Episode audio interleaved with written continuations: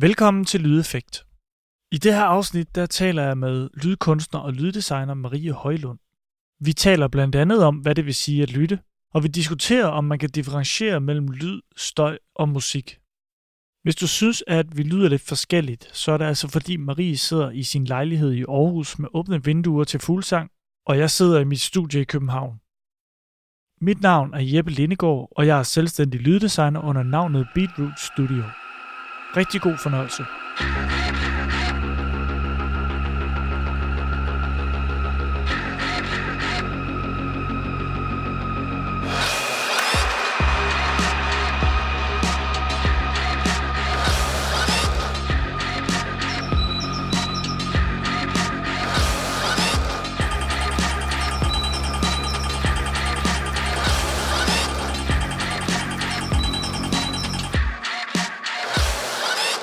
Marie, jeg tror mange af os primært forbinder lyd med enten noget musik, som vi streamer eller hører i radioen, eller noget, vi oplever på film og tv.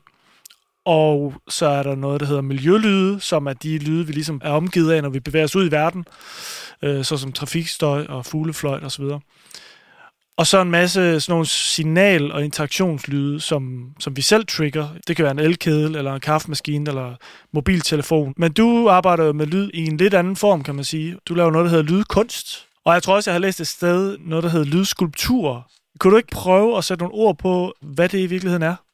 Jo, altså jeg tror, at lydkunst er sådan lidt en øh, bastard på en eller anden måde. På den måde, at, at der er også rigtig mange, der siger, at det ikke findes som, som, som en kunstform i sig selv.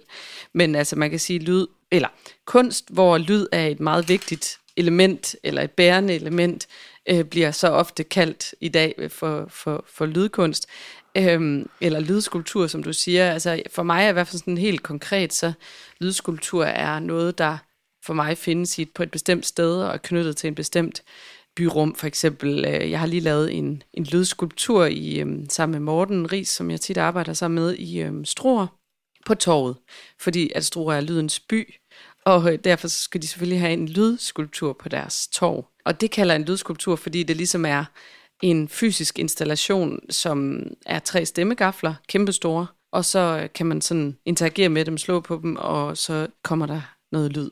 Så man kan sige, det er meget sjældent lyd, kun lyd, det er meget ofte i sammenhæng med andre kunstformer, kan man sige. Så det er sådan grundlæggende en tvær kunstnerisk øh, form. Men der er også noget interaktion i det? Ja, ikke nødvendigvis. Altså jeg tror, at lydkunst egentlig sådan, har jo været meget også på museer og så videre. Øh, noget, man gik hen og, og lyttede til mere passivt. Men det er måske også der, at jeg, man kan sige, at det er måske ikke så meget det, jeg har lavet. Jeg har lavet rigtig meget ikke til museer, men altså ude i det offentlige rum, eller i institutioner, eller øh, sammenhæng. Og det er jo der, det også begynder at blive øh, svært at definere grænserne mellem lydkunst og, og lyddesign, kunne man sige, ikke? Fordi i mit hoved, så handler det meget om, design det er ofte noget, der skal løse et eller andet, eller være med til at, at løse et problem, eller være rettet mod en helt bestemt sammenhæng, hvor kunst ofte er noget, der i hvert fald har en åben, et åbent udgangspunkt, øh, men kan jo sagtens være lavet til et bestemt sted. Så det er faktisk ret svært, også, også for mig personligt at sige, jamen, altså, hvad laver jeg her? Lyd, øh, lydkunst eller lyddesign, ikke? Ja, fordi det, det leder os jo allerede mm. hen til noget, som, som er det, jeg godt kunne tænke mig at, at, at, sådan høre dig lidt om, fordi jeg kommer sådan meget fra den der designverden og, og sådan den der håndværksverden, hvor jeg jo, når jeg hører lydkunst, så, så, mm. så tænker jeg sådan, alle muligheder er åbne, og man skal bare følge mm. sin mavefornemmelse, intuition og sin erfaring. Mm. Og så i øvrigt ikke gå på kompromis med noget som helst. Ja, jeg ved ikke rigtig, hvordan jeg skal Jamen, spørge jeg forstår, dig.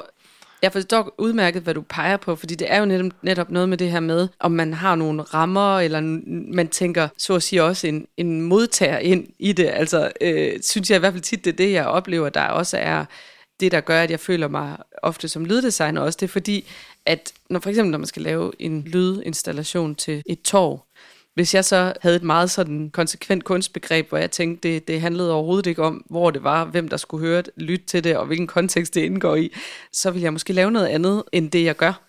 Så jeg ser det ofte som en, en lyddesignopgave, men det, som jeg så har, har forsøgt at sådan udvikle eller tænke over, det er så selve processen i design der er det jo ofte sådan en co-design-proces, altså hvor man inddrager en masse i processen for netop at forme det efter, eller ramme de behov, som, som dem, der så skal bruge det her design, har. Og der kan man sige, at en lydinstallation på et torv har jo ikke en bestemt brugsformål. Så det, jeg vil frem til, det er at sige, sådan overordnet set ser jeg det som en designopgave, hvor jeg tænker stedet ind, og byen ind, og borgerne, og hvordan kan det blive spændende over lang tid, og ikke bare den ene gang, man er der første gang. Men så i selve processen, hvor vi arbejder, der forsøger jeg at lave en første fase, som er meget mere kunstnerisk orienteret sådan procesmæssigt. Så jeg vil egentlig hellere tale om, at man kan arbejde i en proces med forskellige faser, hvor noget af det kan have en mere åben karakter, hvor man afsøger alt muligt, og man, ikke, man glemmer helt ja, konteksten og modtagerne, og så prøver at arbejde, som hvis man skulle lave et stykke musik. Ja, og jeg kommer til at tænke på, at jeg tror, at alle sammen vi har set eksempler på, på kunstnere, der har lavet et stykke kunst, hvor de ikke nødvendigvis har tænkt så meget i, hvad for et mm. rum det skulle stå i, og hvem der skulle opleve det og sådan noget.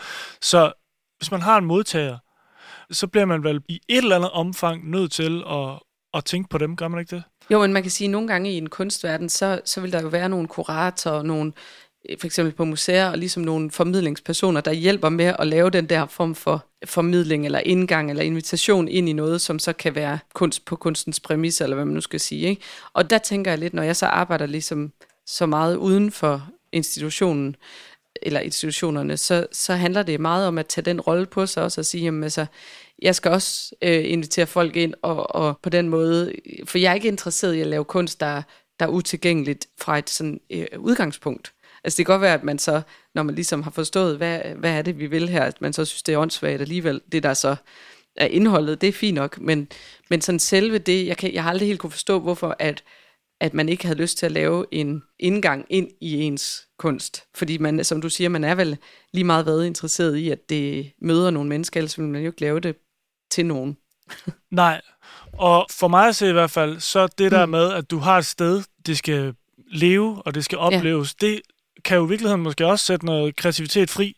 Altså, det er fuldstændig kernen i det, det er det der med stedet. Altså, så det er jo også det, der gør, at det er noget helt andet end at lave et stykke øh, lyd i sig selv, selvom det selvfølgelig ikke findes. Men altså, lave noget til et kunstmuseum, øh, der egentlig kan høres på, hvilken måde man nu har lyst til. Så for, for os, vores tilgang er meget, altså Morten og jeg, at øh, det er på stedets præmisser, det er medierne eller, eller teknologierne, man bruger, de er ikke neutrale, altså dem skal man også tænke som, som materialer i den kunstneriske proces, hvilke højtaler man vælger, hvordan man vælger at placere lyden i, i byrummet. Altså det der med også at huske, hvis det indgår i, i noget andet end et tomt museumsrum, så er der jo lyd i forvejen. Der er et lydmiljø, som det skal indgå i. Så det er lige så vigtigt at forstå, lytte til, afstemme sig til det sted, øh, præmisser og udgangspunkt og, og fordele og ulemper, øh, og så forsøge ligesom at, at arbejde med det sted som en meget stor del af det. Og det tror jeg også er rigtig vigtigt, det der med, at det er jo også noget med, hvordan man ser kunstneren overhovedet det at kalde sig kunstner. Hvad betyder det? For jeg, jeg oplever det lige så meget som noget, der handler om at kunne have en sensibilitet eller en forståelse for steder og det sanse øh, materiale, eller det, der findes allerede på de steder. Det, det, det er for mig det, der ligesom er kunsten i det, kan man sige. Ja, det, det, det er en sjov det der med definition af de der begreber og sådan noget, fordi ja, ja det går bare lige pludselig op for mig, hvor meget kunstner jo også er en håndværker. Ikke? Altså sådan, ja, hvad, præcis. Hvordan ser du egentlig dig selv? Fordi du laver jo også musik og teater, og du laver, som du siger, øh, lyddesign til hospitaler. Og jeg ser den rolle som mere eller mindre øh, den samme alle steder. Og så er det bare rigtig øh, interessant det der med, at verden forsøger, eller verden, men altså folk har ligesom brug for, apropos det vi snakker om med sådan at forstå og invitere ind, folk har brug for øh, nogle kasser også nogle gange og, og, og putte tingene ned i. Ikke? Og det, er jo, det har jo at gøre med rigtig mange forskellige ting. For eksempel på et teater er der jo en hel tradition for, hvad laver en lyddesigner over for en komponist og så videre. Og, og når man så begynder at ville bryde op i det, så skal man jo, så skal man jo forhandle det og finde ud af, hvad, hvad, hvad er det så skillelinjerne er. Og, og det er jo også meget, det hænger meget sammen med, at jeg synes jo ikke, at lyddesign er ikke kunst. Eller sagt omvendt, jeg synes ikke, at lydkunst kun er, er kunst, men det er også design. Så, så for mig er det jo, det der ord kunsthåndværk er jo på en måde meget øhm, interessant, ikke? fordi det netop inkluderer, eller inviterer for mig til den proces, jeg også har med at, at håndværket ligger jo i, at man, som jeg ser det, at man går meget ind i at lytte til det materiale. Nu kommer der lige en vandflyver forbi her. Ja, men det er kun hyggeligt. Det går nok. Ja, ja. Det er bare en del af, af lyddesignet her. men altså, øh, nej, men det her med, at, at håndværket er for mig et plusord, fordi det handler om, at man tager meget seriøst, hvad det er for et sted, hvad det er for nogle materialer, man arbejder med, øh, hvordan sammenhængen er med de andre kunstneriske udtryk, man ofte arbejder sammen med. Så, så jeg ser det som et, mere som et kontinuum, end, hvad kan man sige, en modsætning, som skal forhandles nærmest hver gang. Altså, når jeg siger forhandles, så mener jeg sådan noget, man skal afstemme både med sig selv og dem, man arbejder med. Hvad er det, hvad er det for nogle roller, man har? Man kan sige, så er der selvfølgelig nogle kontekster, for eksempel, som jeg laver lige nu, øh, lydstemninger til øh, fødestuer på hospitaler. Og der kan man sige, der er nok mere en håndværker, altså en lyddesigner, fordi at det er så specifik en brugskontekst, havde jeg sagt. Altså, lyden skal bruges til noget bestemt her, ikke? Altså, den skal bruges til at sætte stemningen om en fødsel. Og der kan man sige, der handler det jo om for mig at forstå, hvordan man kan lave nogle stemninger, der ikke er så genrebestemte, eller bygger på en bestemt øh, musikalsk udtryk, at, at det kun vil ramme 10% af dem, der nu skal føde dig, eller, eller altså bare det, at der er flere stemninger, det er måske også noget, en kunstner vil sige, jamen så går man på kompromis, ikke? fordi at man, nå, så kan de selv vælge, hvad de gerne vil have for noget lyd, ikke?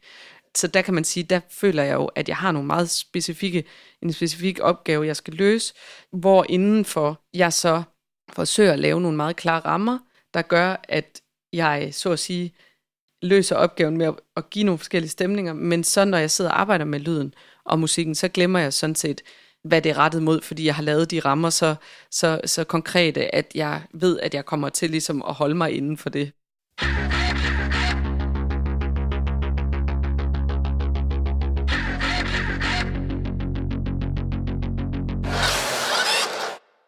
Altså, jeg ved jo, at du bruger hverdagslyde i din øh, lyddesign. Så kunne du prøve at komme ind på et konkret eksempel på, hvad det kunne være, for eksempel til en fødestue? Ja, altså man kan sige, det var helt, helt tilbage fra det, du sagde i starten med de her opdelinger af lydmiljøer. Det er jo sådan, det er sådan en høj grad øh, trang til netop at lave de her kasser, hvor vi putter ting ned i. Nå, men så er der musik herover, og så er der hverdagslyd her. Men noget af det, jeg jo synes er, er vildt spændende, det er jo, hvordan man kan bryde de grænser, og det kommer egentlig ud af min sådan musikalske interesse for at bruge reelt lyd i musik, som jeg har, har brugt helt tilbage fra, jeg startede med at lave musik, hvor jeg husker, jeg havde sådan en fryser i en lejlighed her i Aarhus, som sådan havde en meget flot lyd, synes jeg. Sådan bred spektrum, men, men sådan nogle små kliklyde, når den sådan, du ved, frøs, øh, fryseren. Så jeg optog den, og så, så, øh, det var dengang, hvor det var nyt, at man sådan bare kunne sample en lyd, og så lave den til, øh, fordele den ud, kan man sige, på et, et klaviatur, og så spille med den, ikke? Og, øh, og så dengang jeg sådan begyndte at spille med den der fryselyd, så er det bare det smukkeste, sådan overlagtige instrument, der var skabt, hvor at det, jeg synes, der ofte er fedt ved at bruge reallyd, det er jo, at det har sådan en foranderlighed, det har sådan en, en uforudsigelighed, som mange digitale instrumenter jo så, selv sagt ikke har på samme måde.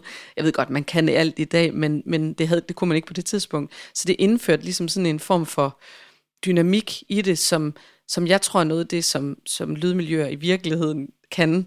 Altså, at hvorfor går vi ud i skoven eller ned til vandet for, for at slappe af? Men det gør vi jo også, fordi lyden har både en sådan gentaget karakter, som vi forstår er forudsigelig, men samtidig er der også noget, hele tiden noget forandring, og noget vi ikke kan, altså noget, der ligesom trigger vores, vores opmærksomhed. Og det er meget det, vi har gjort i, eller arbejder med nu i forhold til fødestuerne, det er sådan set at sige, jamen altså, vi synes, der er så meget smukt lyd i vores lokale, altså hele konceptet omkring fødestuerne er, at man prøver at tage det lokale naturmiljø, for eksempel op ved Jørgen, hvor vi skal lave fødestuer, øh, så Nordjylland ind på stuerne, så at sige. Fordi det er noget af det, som folk eller har nævnt i interviews, at, at de føler, at det er beroligende for dem at tage ud i på nogle bestemte steder. Og derfor så har vi taget derud, så i stedet for at tænke, nu skal vi oversætte det her sted til til musik, som alle vil kunne lide. Så i stedet for at sige, jamen, hvad er der her allerede?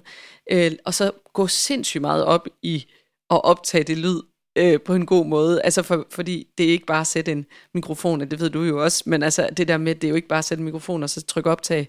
Det, det er noget, der tager helt vildt lang tid at fange de her lydstemninger, der er. Og så arbejder vi med ambisonics optagelser, altså sådan nogle optagelser, der ligesom kan foldes ud i et rum, så de bliver mere miljøagtige, så det føles ligesom, man, når man er derude og ikke er, er et stereo lydbillede, som vi er vant til. Og så sidste, sidste ting omkring det, bare lige for at forklare lydbilledet, så, så arbejder vi med, at ud af det her reallyd, som jo bare er dansk natur, øh, så kan der opstå klange, så at sige, ud af det reallyd. Så det er ikke sådan, at du ved, så kommer der en harpe, der spiller oveni, men, men vi genererer sådan nogle klange ud af det mm, lydmateriale, der er på de steder i forvejen. Men med effekter ikke? Og, og processering. Netop det der med, at det er, jo, det er jo noget, der tager lang tid at optage. Det er svært at optage. Det er jo også fordi, ja. at, at der er jo den store forskel fra, når man normalt laver lyd, mm. at der laver man jo ligesom lyden selv, ikke? Men I går jo i virkeligheden bare ud og lytter og optager, øh, altså det kan også godt være, at I laver nogle lyde selv, men... Egentlig ikke. Altså egentlig så, så handler det mere om at være derude så tilpas lang tid, at vi, at vi fanger det, som vi gerne vil fange ved det sted, som vi tror folk, de forbinder med det sted. Og der kommer jeg også til at tænke på hende her, den islandske komponist Hildur Gudnadottir, som lavede lyddesign til, til Chernobyl, mm. den der HBO-serie. Hun gik jo også ind sammen med en anden lyddesigner i de der kæmpe store øh, mm. Atomkraftværker, øh, Reaktor. reaktoren. Ja. Der så gik hun ind og lyttede og optog. Mm. Og, dan, og det var ligesom det, der dannede øh, lyddesign for hele serien, ikke? Og, og, og netop det der med, at det er sådan en meget passiv form for kunst ja. i virkeligheden, ikke? Ja, og jeg, jeg ser det jo som en mega øh, stor, ydmyg opgave, det der med at skulle lave noget til, til nogle fødestuer, ikke? Sådan, sådan en kæmpe stort øh, øjeblik i folks liv, øh, og så prøve egentlig at være at afstå fra og forsøge at lægge alt muligt følelse eller øh, ladning ind i det, altså lidt ligesom hvis man lavede sådan et eller andet øh, soundtrack til en film, til en fødescene, ikke? Altså, øh, så, så ligesom prøve i stedet for at sige, jamen altså, vi vil, vi vil hellere bare lave rammerne for, egentlig lave et form for tapet, altså, og det er selvfølgelig en speciel opgave som lydkunstner eller lyddesigner, fordi historisk set så musak eller baggrundslyd er jo noget, som man, man sådan tænker lidt lavt i, i hierarkiet af musik. Ikke? Men jeg ser det som en sindssygt vigtig og stor opgave, det her med, hvordan kan man lave noget, der kan rent faktisk sætte rammen for en atmosfære i et rum, og som man gerne må blive overhørt eller ikke hørt, men som bare giver plads til det, der skal ske på det sted. Man siger jo også nogle gange om filmmusik, at den virker bedst, når man ikke lægger mærke til den. Præcis.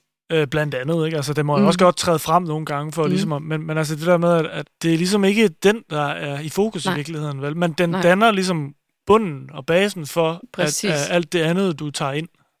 Ja, og det er der, jeg synes, det der med sådan stemthed, altså den stemmer os, altså rent fysisk er det jo også lyd, der stemmer os sådan kropsligt øh, med vibration og så videre, men det er jo også det der med, den stemmer os i forhold til det, vi, vi har fokus på, ikke? Det får en bestemt ramme, at, at ligesom du ved, hvis, hvis horrormusik, det sætter en stemthed, så, så oplever man lige pludselig noget, der måske ikke er uhyggeligt, som uhyggeligt. Altså, ja. Så jeg synes, det er så spændende det her med sådan det affektive, eller det her, der er ubevidste, som, som på en eller anden måde er vildt afgørende for, hvordan vi så hører andre lyde, eller ser handlinger udspille sig, som vi rent faktisk kan arbejde med øh, igennem lyd og, og musik. Ikke? Og der kan man sige, bare det, det jeg synes, der er så spændende med, med hospitalsmiljøer, det er jo, at man sådan på en måde ofte betragter det, som om der ikke er noget lyd i forvejen. Altså, der ikke er noget lydmiljø eller stemthed i lyden. Men det er der jo. Det er bare en, en, en, en hvad kan man sige, ret tom stemning, eller en ret institutionel stemning, der er. ikke. Så den stemmer os jo også. Øh, og der, der mener jeg jo så, at der må være mulighed for at, at bringe noget ind, som kan stemme os på nogle lidt andre måder i de rum. Jeg, jeg bemærker i den der fryserlyd, du nævnte. Ja. Og så kommer jeg jo også til at tænke på, altså især i den her digitale verden, ikke, hvor vi alle mm. sammen sidder med de samme plugins og de samme øh, programmer. Det er jo også en måde at gøre sig selv øh, unik, ja. fordi der er ja. ingen andre, der har den fryser med den lyd. Nej og har optaget Præcis. på den måde. Ikke? Så det synes jeg bare sådan, på en eller anden måde er faktisk er et vigtigt budskab til alle, der arbejder det. med lyd, at hvis du gerne vil adskille dig fra, fra alt den lyd, der er derude, mm. og, og musik også, altså, mm. jamen så, så, så skal man måske bare lede nogle steder, som, som ikke er de allermest oplagte.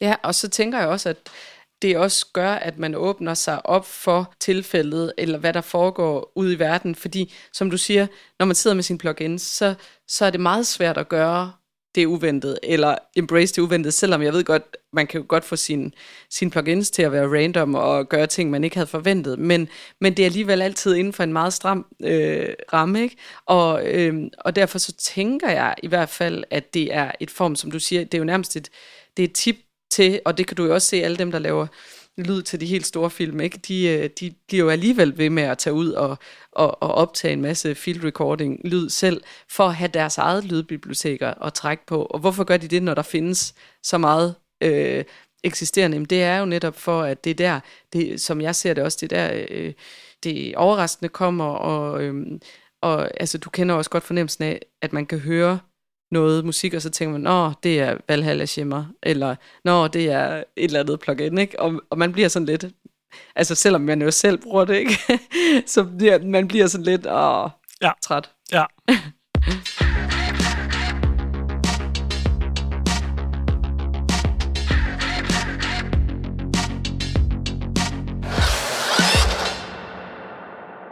det der med, med det uventede, er helt vildt øh, centralt, eller det, det er meget spændende, fordi det er jo på en eller anden måde det, man gerne vil, ikke? Altså, man vil jo gerne overraske sin, sin lytter, mm. øh, men hvis ikke man overrasker sig selv, eller, altså, så, det ja. kan jo være svært, ikke? Jo, og det, jeg tror også, det er noget med, netop når man så har været i gang i noget tid, så det der med, når man så skal i gang med noget nyt, så, så for ikke ligesom at gøre det samme, eller tage de samme, så er vi mennesker jo også, ikke? Altså, hvis der er noget, der virker, så kan vi jo finde på at gøre det igen, ikke? Men ligesom prøve at starte et andet sted, så jeg, det tror jeg faktisk også er en, en vigtig ting for min proces, apropos det, jeg snakkede om med den kunstneriske proces, prøve at inkludere den i en designproces, ved at sige, lad os sige, at jeg har fået en opgave til at lave et eller andet til, til et teaterstykke, eller øh, noget, og så i stedet for at starte med at sætte mig ved computeren, så, så starte et andet sted. Altså mm. uh, disrupte sin egen proces ved at sige, jamen, mm, det lyder meget moderne. Det tematisk? Ja, det er meget moderne. Og så ligesom, hvad er det tematisk, det her handler om? Og så prøve at gå ud og søge nogle andre steder i, i, i, ude i virkeligheden og se, hvad, hvad bringer det så? Det kan være, at det ikke bliver brugt i sidste ende, men det har så været en, noget af det, der har startet eller øh, ledet den kreative proces på en eller anden måde. Mm. I den digitale verden, når jeg bliver mm. overrasket, så er det, hvis jeg kommer til at lave lave, altså hvis der sker et uheld. Ja, hvis jeg, hvis jeg kommer til at lige pludselig at trække et spor, lige skubbe det øh, en halv takt eller ja. et eller andet, ikke? Det er sådan noget, jeg er, sådan, er meget opmærksom på, at hvis jeg kommer til at gøre noget, lave en fejl, så skal jeg lige lytte på, hvordan det lyder. Nemlig. Fordi så, så kan man gøre noget uventet, og så kan man få, altså det kan vende et beat helt om, for eksempel. Ikke? Men Marie, jeg synes, at vi, øhm, altså vi skal lige høre noget af det her lydkunst her i Dance in the Dark har vi jo lavet hele øh, scenen om til et stort musikinstrument.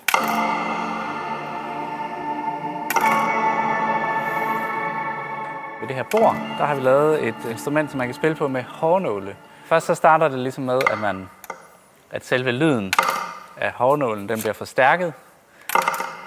Kommer der noget rumklang på. Og så når man sådan, Selma drømmer sig sådan helt væk i det her øh, i det her lydunivers, så dukker der langsomt nogle akkorder frem. Over på den anden side af scenen, der står øh, Marie og øh, styrer de her øh, forskellige effekter med, med nogle knapper, som også er bygget ind i, i scenografien. Så det hele det foregår live. Det hele er, øh, sker lige her og nu, så der er ikke noget af det, der sådan er, er bundet på den måde. Altså, vi skulle øh, lave lyd øh, og musik til Dance in the Dark, som øh, teaterversion af filmen af Lars von Trier, og den handler jo om en kvinde, der bliver blind og navigerer mere og mere efter øh, lyd, lydmiljøet, kan man sige, hun er i. Øh, hun arbejder på en fabrik, hvor rytmerne fra maskinerne øh, navigerer hun efter i sit arbejde, og så kan man sige, at øh, det, der så også sker, det er, at hun netop overskrider den her måde at lytte på, hvor det bliver til musik for hende. Øh, og det prøvede vi så at ligesom gør scenisk ved at bygge mikrofoner og øh, forskellige knapper og så videre ind i scenografien, hvor at vi så ligesom kunne lave den her overgang fra reel lyd, for eksempel hårnåle, der rammer et bord, til musik øhm, live på scenen, sådan at man som publikum rent faktisk fik en fornemmelse af den der overgang, kan man sige, fra reel lyd til den musikalske fantasiverden, som hun, hun kunne drømme sig væk i. Spændende. Det, jeg synes, der er sjovt ved det der, det er det der med, mm. altså, vi har jo Mm. snakket lidt om det, hvornår er det ligesom, Jo, jo. at real lyd, hvornår er det, det bliver til musik? Hvornår er det, Ja. det bliver til øh, øh, kunst? Der tænker jeg, det handler vel også om, hvordan man lytter. Fuldstændig. Det- Det er hele pointen med det, det er, at det foregår jo i lytterens øh, øh, hoved eller krop. Altså, hvor man kan sige, det som jeg synes var, var sjovt her, det var jo at få folk til at opleve den, den der overgang via det her stykke, og så håber jeg jo, at de så bagefter kunne gå ud selv og, og, og lytte lidt anderledes, måske til lyden af deres kaffemaskine eller noget. Ikke?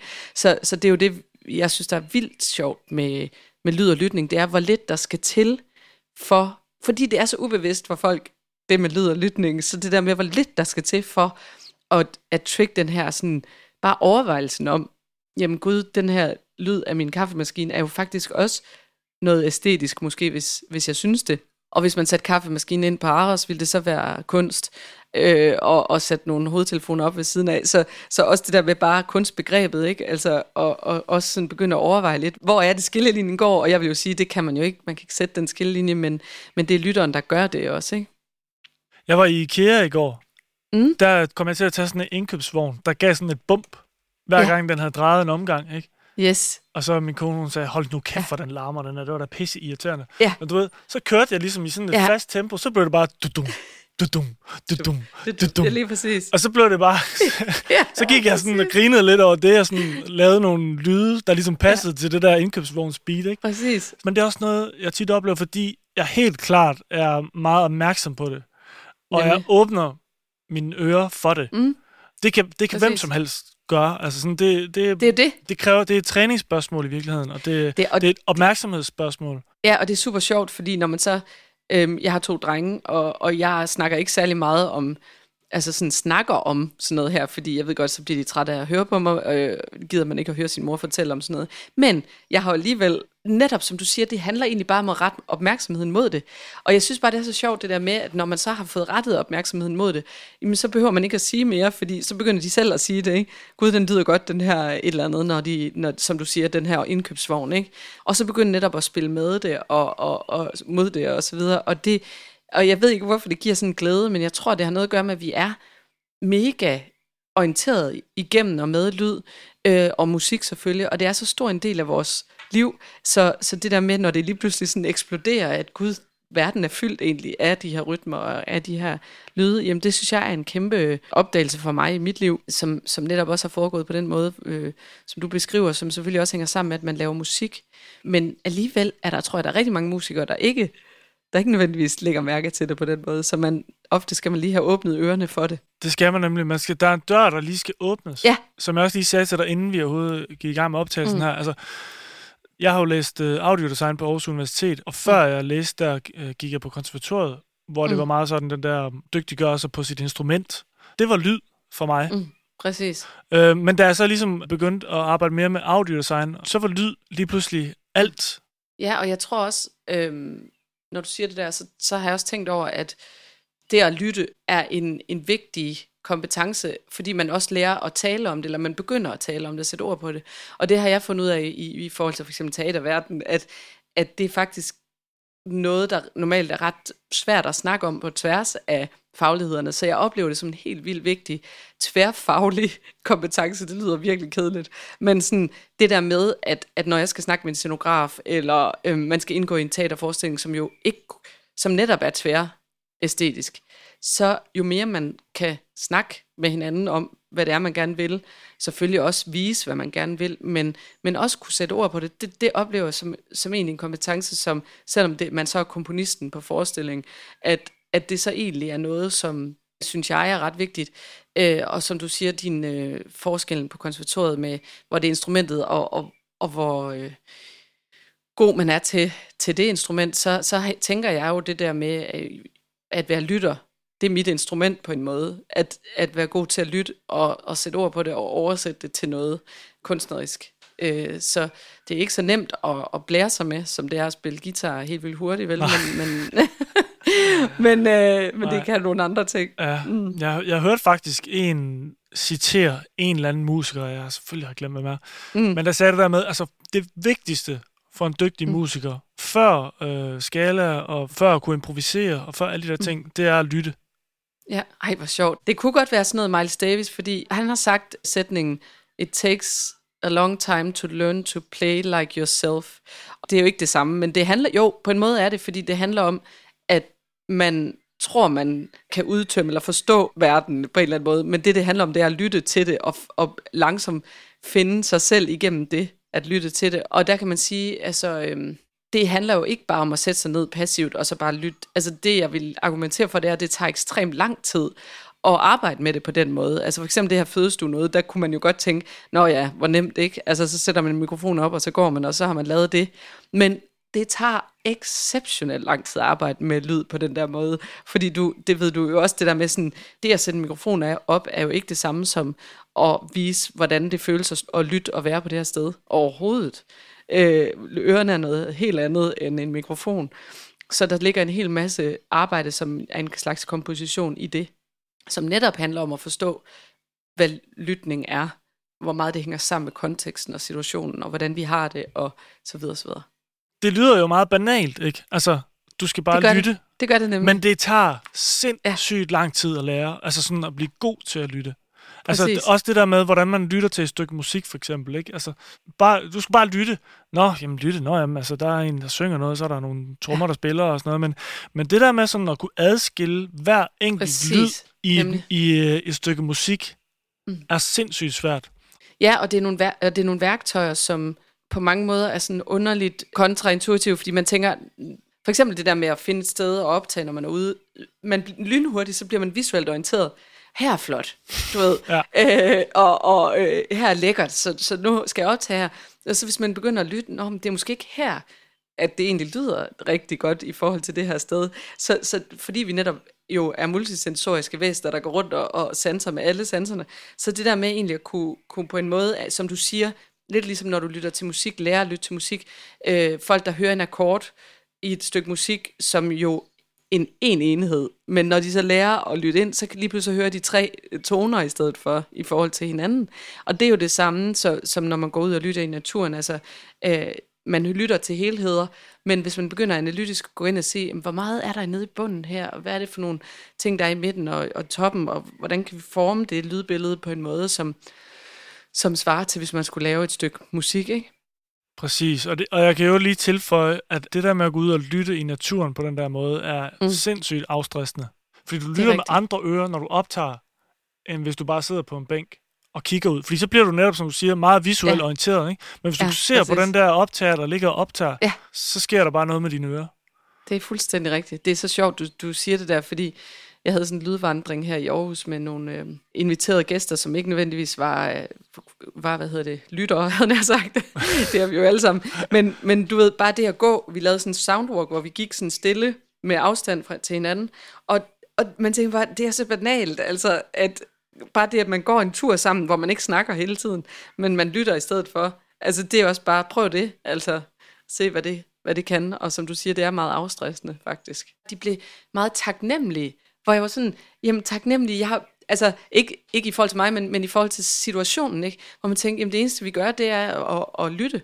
Men som du siger, man er så orienteret mod de andre sanser tit, ikke, at man slet ikke, øh, ikke nødvendigvis lægger mærke til det. Tror du ikke, det har noget at gøre med, at, at det går ind og river i nogle følelser? Jo, altså jeg tror, det har, har meget at gøre med det der sådan, resonansbegreb, altså det her med, at man sådan jo lyd er jo fysisk, det rører os jo, og vi bliver berørt af det, øh, og det sætter os i svingninger og så videre, og, og, og det med, at jeg tror vi ofte, så har vi jo sådan en, selvfølgelig en øh, evolutionært set øh, øh, måde at bruge hørelsen på, som er meget, handler om at, at overvåge fare eller overhøre fare, altså at man hele tiden er navigeret efter, sker der noget i det her miljø, som er farligt, fordi vi kan lytte hele vejen rundt om, øh, om os. Øh, men det der med at få switchet, altså til et andet lyttemodus, det tror jeg gør, at man åbner sig for de her resonanser, altså som, som jo så er følelsesmæssigt også, ikke? Altså, lyden bliver noget, der kan sætte gang eller resonere med nogle af de øh, registre, kan man sige, som, som vi normalt ikke lige har i sving, når vi går rundt ud i, i øh, vores hverdagsmiljøer. Ja, fordi lydbølger er jo sådan set fysisk, ikke? Altså, man kan, vi kan bare ikke se ja, dem. det er det. Men man bliver jo ramt af de der bølger. Det gør man jo. Og de går jo også igennem vægge og gulve, og Ja, de, de, jo, de flytter sig jo ikke bare lige.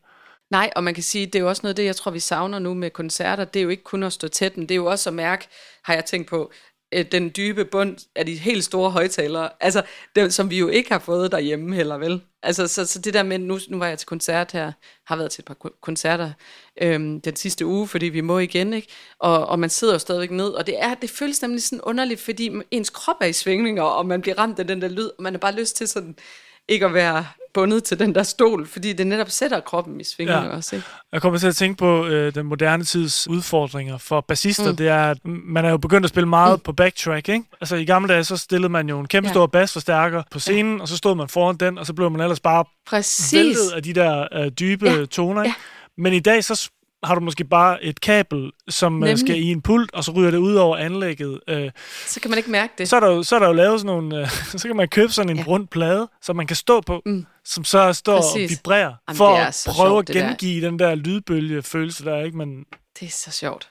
Altså, jeg synes, det er så interessant det der, fordi jeg, i, jeg var med i en forestilling, Lyden af de skuldre, vi står på, som har spillet to gange på Aarhus Teater, hvor jeg har stået i samme balkon, stod jeg fyldt op med gear, og der var soppen inde bag ved mig. Altså, jeg havde øh, monitor i ørerne også, men jeg fik jo samtidig det der lydtryk fra, fra den der dejlige sop der, og, og jeg følte det som sådan en form for lydterapi nogle gange. Et, altså, at jeg skulle derned hver aften og have halvanden times øh, sop øh, lydbad.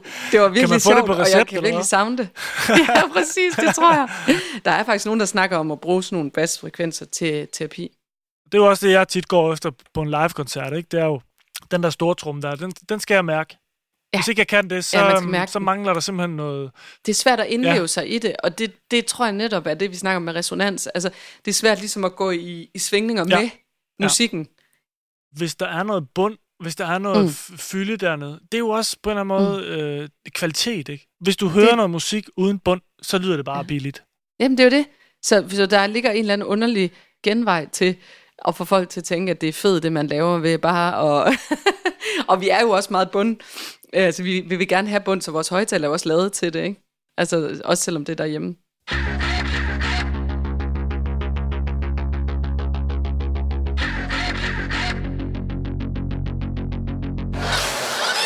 Vi har snakket lidt om det der med opmærksomhed. At modtagerens øh, opmærksomhed også er meget vigtig for, hvordan øh, kunst, lydkunst, lyddesign, det opleves. Altså når jeg sætter mig ned hver morgen for ligesom at, at følge lidt med, så drikker jeg en kop kaffe, og så åbner jeg Spotify, og så hører jeg, hvad, hvad der rører sig af nye udgivelser og sådan noget. Ikke? Fordyber mig ikke rigtigt i noget af det. Jeg tænker bare nogle gange over, at man som modtager også på en eller anden måde har et ansvar for, at den mm. Oplevelse, man får, bliver god. Jamen, det er det. Jeg tror, jeg tror, man kan sige det på den måde, at medierne i dag lægger ikke så meget op til den der koncentrerede lytning, øh, som det var, når man i som jeg husker det, i, i, i øhm, start 90'erne havde sparet sammen i, du ved, en måned til at gå ned og købe to CD'er, og så Anders nede i pladeshoppen, som man ligesom kunne gå ned til og så sige, øhm, jeg kan godt lide Led Zeppelin, hvad skal jeg købe? Og så købte man en plade, man hørte den måske lige dernede i butikken, og så, øh, og så det, jeg, det, jeg synes, der er, og det er uden at være nostalgisk og romantisk omkring det, så, så noget af det, jeg synes, der er ærgerligt, det er jo, at, at noget af det musik, der er kommet til at betyde mest for mig, det er jo noget, som jeg ved første lytte og anden lytte og tredje lytte og fjerde lytte og femte lytte ikke rigtig fanget. Altså, øh, og så fordi det var på en CD, hvor man elskede nummer 3 og 4 eller et eller andet, så hørte man jo hele den plade, ikke? Og øh, det der med, at, at, at platformen i dag slet ikke lægger op til, at man når ind til de sange, som ligesom kræver lidt ekstra. Det synes jeg er ærgerligt, og, og det synes jeg er svært, altså at ligesom også tænke sig ind i som kunstner, øhm, hvordan man arbejder med det. Jeg ved godt, der er også en modbølge, som hedder, albummet er kommet igen, og, og du ved, det er et værk, som man... Øh, men, men det er jo ofte de store kunstnere. Jeg tænker, altså som, som får noget opmærksomhed øh, af sig selv, kan man sige. ikke. Øh, men det der med at skulle slå igennem som ny kunstner, og så arbejde ind i et univers, som er så netop overfladet, som du siger.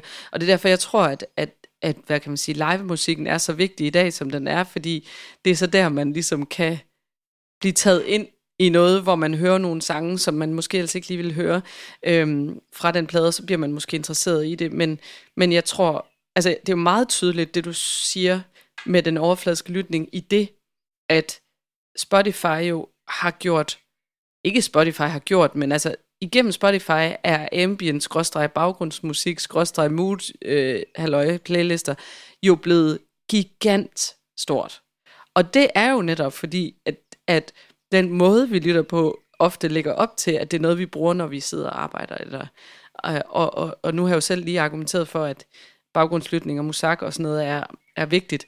Det, det mener jeg jo stadigvæk her, øh, at det er noget, der er vigtigt, og jeg egentlig ser positivt på, at, at den del er der. Men hvordan faciliterer man ligesom den anden mere fokuserede lytning, som måske var mere det, der var præget den måde, jeg lyttede musik på, da jeg var ung. Øh, det synes jeg er en udfordring, helt klart. Og jeg, og jeg har ikke nogen sådan løsning på det, men jeg kan bare sige, at, at jeg har det lidt ligesom dig. Du ved, man tjekker noget ud, og så kan man alligevel ikke rigtig huske, når man gerne vil lytte det igen, hvad, hvad det var. Og, altså, det, de er så ek- eklektisk på en eller anden måde. Og musikken er nødt til at fange dig altså med det samme. Ja. Fordi ellers så er man videre. Præcis. Og Så er man det videre. tænker jeg bare, det kræver bare noget, noget særligt af musikken, som jo er med til, hvordan kunstnere former deres. Ja. musik. Jo, og det er der, man kan sige, at radio stadigvæk spiller en ret stor rolle i forhold til at præsentere numre igen og igen. Jeg synes, det er så sjovt, det der med gentagelsen, ikke? Fordi at man ligesom prøvede at, du ved, overkomme det ved også måske at lytte til P6 eller et eller andet, hvor man bliver, det er ikke sikkert, at man lige kan lide det nummer, der er eller sådan noget, men det bliver så gentaget, fordi det er playlistet til strækkeligt antal gange, til man begynder at lytte til det, og så kan det være, at man lytter. Så jeg synes, der er stadigvæk en stor rolle for radioen i det her mere gentaget, og man bliver præsenteret øh, over nogle gange for det, fordi det er godt nok nemt at scrolle videre, ikke? Det må man sige. Og, og man kan sige, det er jo ikke kun noget, der er gældende for musik. Altså, det er jo ligesom på en eller anden måde bare en, Nej, et, et vilkår Kultur. eller kultur, øh, som er så meget større end os. Nemlig. Altså det, men jeg kommer til at tænke på, at, at, at også det her med mm, de der forskellige begreber, altså musik, lyd, støj, ja. Det er jo også mange gange, øh, netop vi har været lidt inde på det, men det er jo også meget opmærksomheden, mm. Der ligesom bestemmer, hvad det er. Mm. Fordi Ja, musik det. kan jeg jo sidde og nærlytte, men det kan jo også blive. Mm. til støj, hvis det er underboen, der hører det. Jeg ved ikke, om jeg har et spørgsmål, men, men jeg vil bare lige sådan øh, riste den, Jo, riste men den der kon- b- bane op, og så altså, har du et eller andet ja. Ja. klogt og sjovt, du kan sige om det? Nej, ikke andet end, at, at det er vildt øh, interessant det der med, hvad konteksten og situationen betyder for, hvordan vi hører den samme lyd. Og, og øh, jeg har jo tit det der eksempel med, eller bruger tit det eksempel med en motorvej og et vandfald. Hvis man hører de lyde, altså på, på god afstand, hvis man hører de lyde optaget sådan helt neutralt, så lyder de ret ens faktisk. Altså, øh, og det, der er så interessant, det er jo, at den ene kan være en meget ønsket lyd, Altså noget, man, tager, man opsøger, noget, man tager hen til for at og selvfølgelig også se og opleve. Og den anden lyd er noget, man flygter fra, men rent sådan sonisk eller, eller lyd øh, kvalitetsmæssigt, så, så minder de om hinanden. Ikke? Så det handler om så mange andre faktorer, og noget af det, som du også peger på der, det handler om kontrol. Altså, øhm, har vi en fornemmelse af, at det er os selv, der har valgt det, og selv kan bestemme, hvornår det slutter, og hvor højt det skal være? Eller er det noget, som, som vi ikke kan kontrollere? Så bliver det ret hurtigt eller nemmere til støj. Så naboen, der spiller på de forkerte tidspunkter osv. Eller at det er nogle lyde, som vi ikke rigtig kan placere, altså som er svære at- og fremmede for os. Det, det er også meget nemt, fordi det er at blive, til at blive støj, fordi det er svært at, at putte det i baggrunden. Altså, fordi vi forsøger så, vores hjerne vil forsøge at afkode, hvad fanden er det her, ikke? Og så er man ligesom fanget i den, ikke? Det der med den ønskede og uønskede lyd, altså det er jo også det, er jo også, det, er jo det samme Ja. på din mobiltelefon. Eller, eller for eksempel, Ja. det er jo også grunden til, at man ikke har lyd på en hjemmeside, øh, fandt man jo ud af. Ikke? At det, det Nemlig. fungerer sgu ikke så Skulle godt. man ikke Nej, alligevel. Nej. øhm, og jeg er også meget enig i det der med, at øhm, man skal forstå, hvad det er for en Mm. lyd. Men nogle af de mest Yes. dragende lyde, jeg har hørt i musik, Ja, der er også ja. sådan, hvad fanden er det der? nemlig. Så jeg synes, der er sådan en helt Men- vild øh, dobbelthed i det der, fordi, Ja. fordi at nogle gange kan det irritere mig grænseløst, hvis jeg ikke kan forstå, Ja. hvad det er, og nogle gange Ja. så kan det fascinere mig helt vildt meget. Ikke? Men det er jo det der, det er jo det der er pointen med at lære lytning som en kompetence i skolen for eksempel. Øh, fordi at en af de, der er en, en øh, engelsk antropolog, som har Tom Rice, der har været på et hospital øh, og lyttet i et år Øh, og han siger, nogle af dem, der sådan, så at sige, klarer sig bedst i det ret hårde miljø, som, som lydmiljø det er, det er nogen, der kan finde ud af ligesom at omskabe de her lyde til et eller andet andet i deres hoved. Altså, som du siger, blive fascineret af det med i stedet for. Øh, og jeg tror også, det er John Cage, der ligesom har sagt det der med, hvis vi ligesom prøver at, at få de her lyde væk, så, så bliver det støj, men hvis vi lytter til dem, så fascinerer de os. Altså, så, så øh, hvis man kan bruge sin, den her nærmest, hvad kan man sige, værktøj, at lytte ind i lydens kvalitet i stedet for øh, at lytte til dens, øh, altså hvad det er, øh, den semiotiske, altså hvad er det, det betyder, hvad det er et symbol for, så kan det være, at vi kan, det kan fascinere os i stedet for at irritere os, ikke?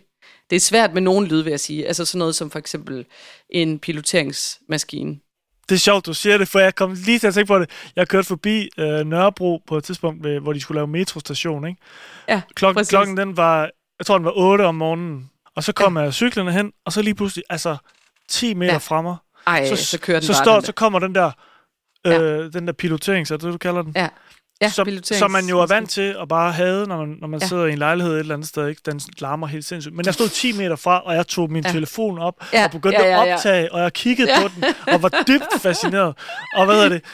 Og fordi, at der er igen det der fysiske, ikke? Altså, man kunne Ja, mærke præcis. de der lydbølger, der bare Yes. altså, Ja. bankede, Bankede. afsted. Ja, det var helt nemlig. vild oplevelse. Det var vildt fascinerende, ja. faktisk. Ja. Øh, men jo i alle andre. Ja. sammenhænge ganske forfærdeligt. Forfærdeligt, ja. Men hvis du kunne kontrollere det, Ja, altså hvis du kunne Jeg kunne sige, cykle jo væk, nu vil jeg gerne, og så, så, Ja. så tænkte jeg, Ja. så havde du ligesom fået Ja, det der ud af det. præcis. Så øh, præcis, ja, ah, men jeg, jeg kan ikke være mere enig, fordi den er virkelig også fascinerende, fordi den er så fysisk også. Helt vildt. Altså, man gad godt at bruge den til en koncert, at den stod ved siden af, ikke, når man lige havde brug for sådan et eller andet. Jamen, jeg optog den, fordi jeg tænkte, det der, det, det må jeg simpelthen kunne bruge til et eller andet.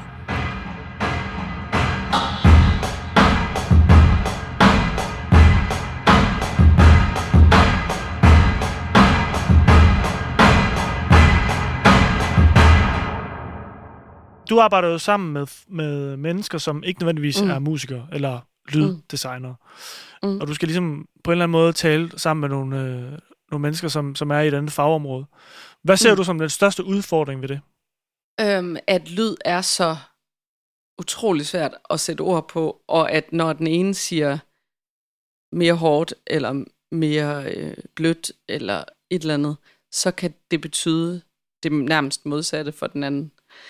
Og det er jo noget af det, der også er jo ekstremt spændende med lyd, øh, men det er virkelig også en udfordring, fordi at man jo så på en eller anden måde som lyddesigner skal kunne sætte ord på det for dem, man skal arbejde med, hvor man egentlig sætter ord på det, ikke ud fra sit eget faglige synspunkt, hvor man vil bruge nogle andre ord, men så man tænker, at flest muligt forstår, hvad det er, man snakker om. Og der, nu kommer nemlig det næste dilemma, som jeg vil sige er en stor udfordring. Det er, så kan man jo så vælge at lave lydlige skitser eller eksternaliseringer for ligesom at illustrere sin idé.